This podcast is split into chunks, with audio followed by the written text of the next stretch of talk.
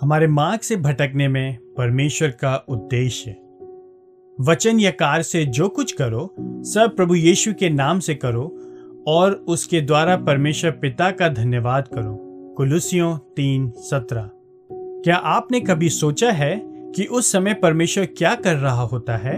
जब आपको किसी वस्तु की अत्यधिक आवश्यकता हो और वो आपको मिल नहीं रही हो और आप उसे ऐसे किसी स्थान पर खोजे जा रहे हैं जहाँ पर वो है ही नहीं। परमेश्वर तो जानता है कि वो वस्तु कहाँ है। फिर भी वो आपको उस स्थान पर खोजने दे रहा है, जहाँ पर वो वस्तु नहीं है।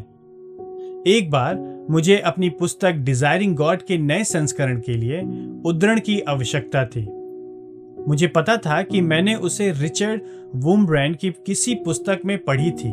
मैंने सोचा कि वह उसकी भक्तिमय पुस्तक रीचिंग टूवर्ड्स द हाइट्स में है।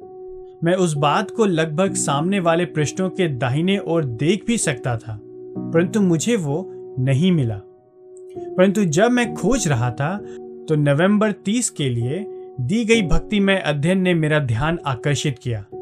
जब मैंने उसे पढ़ा, मैंने कहा, प्रभु ने इसलिए मुझे उस उद्धरण के लिए वहाँ खोजते रहने दिया, जहाँ वो नहीं है।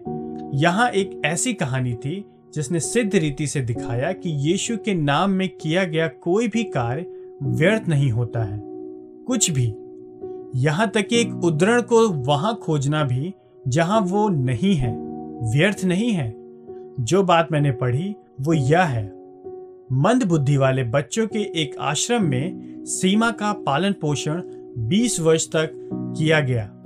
बच्ची आरंभ से ही मानसिक रीति से असक्षम थी।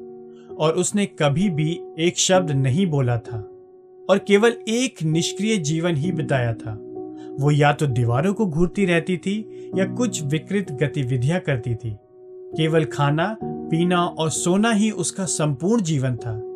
ऐसा प्रतीत होता था कि उसके आसपास जो कुछ हो रहा है, उसमें वह कुछ भी भाग नहीं लेती थी। उसके एक पैर को काटना पड़ा। वहाँ के कर्मचारी सीमा के शुभ चिंतक थे और वे आशा कर रहे थे कि प्रभु शीघ्र ही उसे अपने पास उठा ले।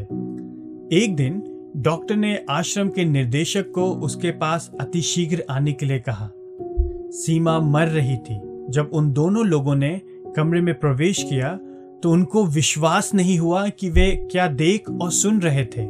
सीमा उन क्रिस्टीय भजनों को गा रही थी, जिन्हें उसने सुना था और वह उनमें से केवल उन्हीं गीतों को गा रही थी जो मृत्यु शैया के लिए उपयुक्त थे। उसने बार बार इस गीत को गाया। प्राण अपने पृथ्वी को तथा अपने विश्राम को कहाँ पाता है? उसने उसे रूपांतरित चेहरे के साथ आधे घंटे तक गाया और फिर वह शांति से मर गई। क्या ख्रीस्ट के नाम से किया गया कुछ भी कार्य वास्तव में व्यर्थ है? उस उद्धरण के लिए, जिसके लिए मैंने सोचा कि वह मेरे लिए आवश्यक है, मेरी निराशा, निरर्थक खोज व्यर्थ नहीं गई थी। इस विकलांग बच्चे के लिए गीत गाना व्यर्थ नहीं गया था और आपका दुखदायी तथा अनियोजित रूप से मार्ग से भटकना व्यर्थ नहीं है। तब व्यर्थ नहीं है यदि आप प्रभु के अनपेक्षित कार्य के लिए प्रभु की ओर देखें और सब कुछ को उसके नाम से करें। कुलुसियों तीन। सत्रह।